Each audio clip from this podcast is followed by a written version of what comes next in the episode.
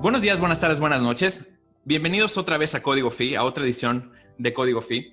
Tenemos hoy Actualízate en 7 y nos acompaña físicamente desde Argentina el presidente fundador de la Asociación de Argentina de Recuperación Capilar, presidente fundador de Capilea con presencia en toda América Latina, miembro del International Society of Hair Restoration Surgery, presidente de la Sociedad Ibero-Latinoamericana de Trasplante Capilar, miembro de la Asociación Argentina, Médica Argentina y médico de la Asociación Argentina de Cirugía, el famosísimo doctor Bruno Schifferman, Schifferman o Cypherman, dependiendo desde dónde lo quieran pronunciar. Doctor, ¿cómo estamos?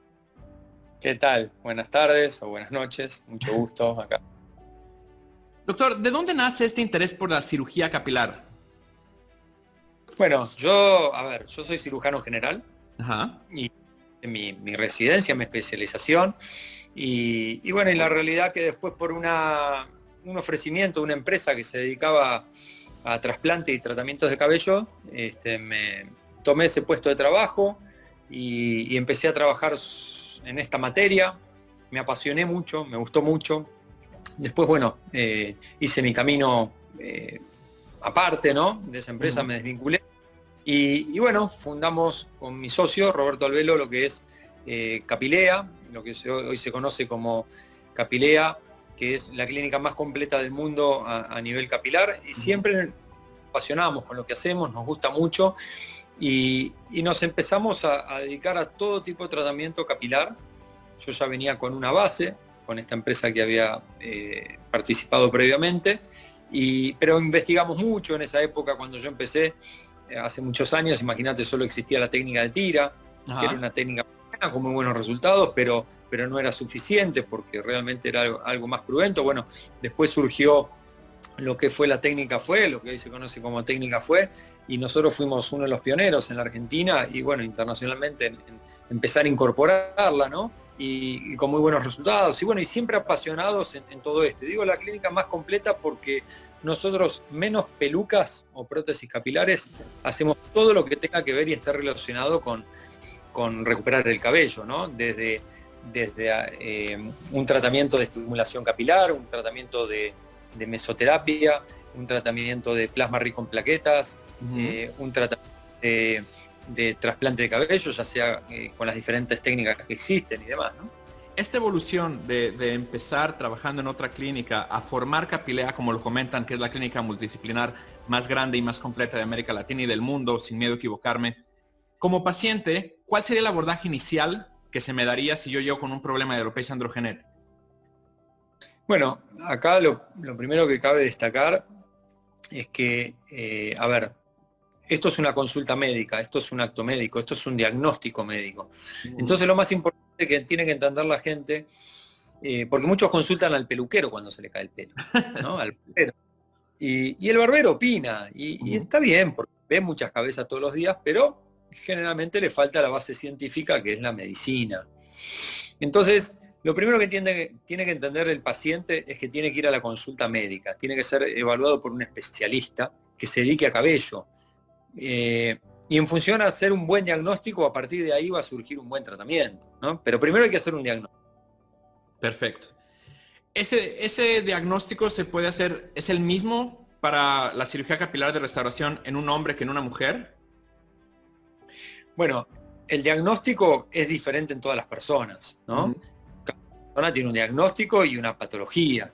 En función al diagnóstico planteamos el mejor tratamiento. En el hombre, generalmente, a ver, el hombre puede tener una, lo más clásico es una alopecia androgenética, que también lo puede sufrir la mujer, pero no es tan común. Eh, el hombre es más propenso a terminar realizándose un trasplante capilar. La mujer se hace trasplante capilar, pero en menor grado por ahí la mujer a veces requiere más a un tratamiento para recuperar el cabello que para, que para un trasplante. Pero bueno, hay mujeres que se implantan, porque además también hay que entender que nosotros no solo ponemos pelo en el cuero cabelludo en la cabeza, sino que nosotros, por ejemplo, hacemos trasplante de pelo para aquellas personas que no tienen barba, hacemos implante en la barba, implante en bigote, eh, cicatrices, en el, ya sea en el rostro para tapar con, pelo, pastillas que han quedado cicatrices, quemados por radioterapia, por accidentes, gente que tiene cicatrices en el cuero cabelludo, gente que ha perdido la ceja o la pestaña, nosotros podemos implantar pelo en esa zona. Es decir, eh, es mucho más amplio de, lo, que la gente cree. Ajá. ¿En qué momento, por ejemplo, ahí dentro de toda esta gama de tratamientos, en qué momento yo estoy perdiendo el cabello para hablar de la más común que es la androgenética, esta pérdida de cabello hereditario por la edad o que tengan que ver con andrógenos? ¿En qué momento como paciente necesito buscar ayuda para mantener el cabello en la cabeza? Lo ideal es en, los primeros comienzos. O sea, cuando uno empieza a notar que el cabello se afina o se debilita o tiene menos volumen, ahí ya es momento de consultar. Porque por supuesto que si nosotros eh, agarramos una patología en, sus comienzos, ¿sí? por supuesto que los resultados generalmente van a ser mucho mayores y mucho mejor. Entonces, no es lo mismo tratar a una persona que ya es totalmente calva, que tal vez ni su área donante le alcanza por la cantidad de pita para trasladar arriba, eh, porque ya lo, dejó avanzar muchísimo. Entonces lo ideal, cuanto más precoce es el diagnóstico, mejores van a ser los, tratamientos y los resultados y las respuestas, por supuesto. ¿Pelo corporal se puede pasar a la cabeza o no? Sí. Tienen que saber que el pelo o el cabello o el vello, no importa de dónde salga y no importa dónde se coloca. ¿Qué quiero decir con esto? Generalmente para hacer un trasplante en la cabeza uno utiliza las áreas donantes del cuero cabelludo, pero cuando esto ya está raleado y no podemos sacar gran cantidad o no tiene gran cantidad, nosotros podemos sacar lo que se llama body hair transplant, que es trasplante de pelo corporal, donde extraemos unidades foliculares, podemos sacar del brazo, podemos sacar de la barba, usamos mucho de la barba para poner en el cuero cabelludo, como también podemos usar pecho, de las piernas, es decir, todo lugar donde hay un cabello, nosotros lo podemos sacar y todo lugar donde falta lo podemos colocar. Buenísimo. ¿Ese trasplante capilar o, la cirugía de restauración capilar es un tratamiento curativo? ¿Requiere combinación de tratamientos? ¿Es un, ¿Es un tratamiento que se tiene que complementar con algo para toda la vida? Bien, esto, a ver, es importante entender que la persona que heredó la capacidad de ser calva, esto esa, me gusta, la capacidad de ser calva. En el común de la gente, el, 95% de las alopecias son las androcronogenéticas. Tiene que, esto quiere decir que, hay un factor hereditario y nosotros no lo podemos modificar. Entonces esa persona es como aquella persona que tiene tendencia a ser gordo. Nosotros no podemos modificar que una persona genéticamente, aunque coma poco, engorde.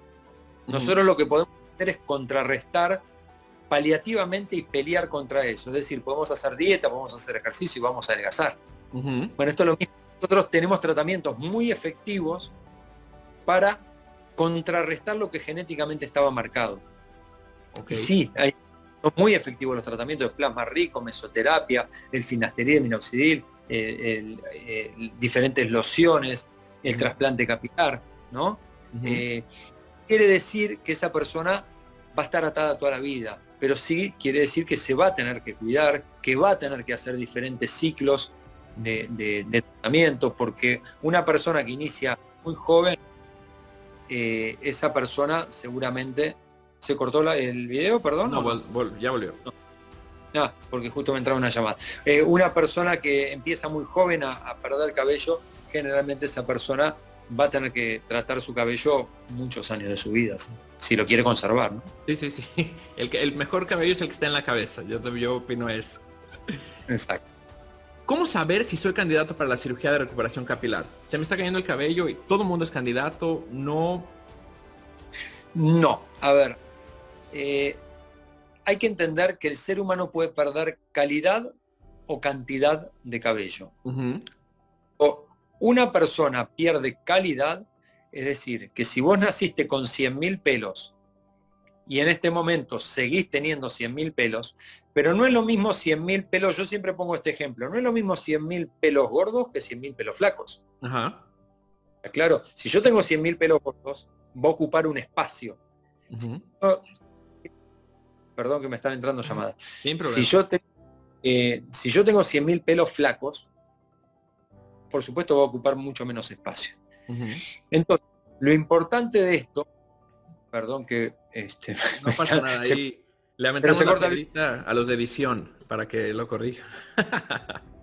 bueno, me quedé en. No es lo mismo si yo tengo 100.000 pelos gordos que 100.000 pelos flacos. 100.000 pelos gordos ocupa muchísimo más espacio que 100.000 pelos flacos. Sí. Pero siendo 100.000. Entonces quiere decir que la, la, cantidad es adecuada, lo que disminuyó fue la calidad. Cuando disminuye la calidad, ahí lo que tenemos que hacer es hacer un tratamiento para engordar ese cabello y devolverle la calidad original. Okay.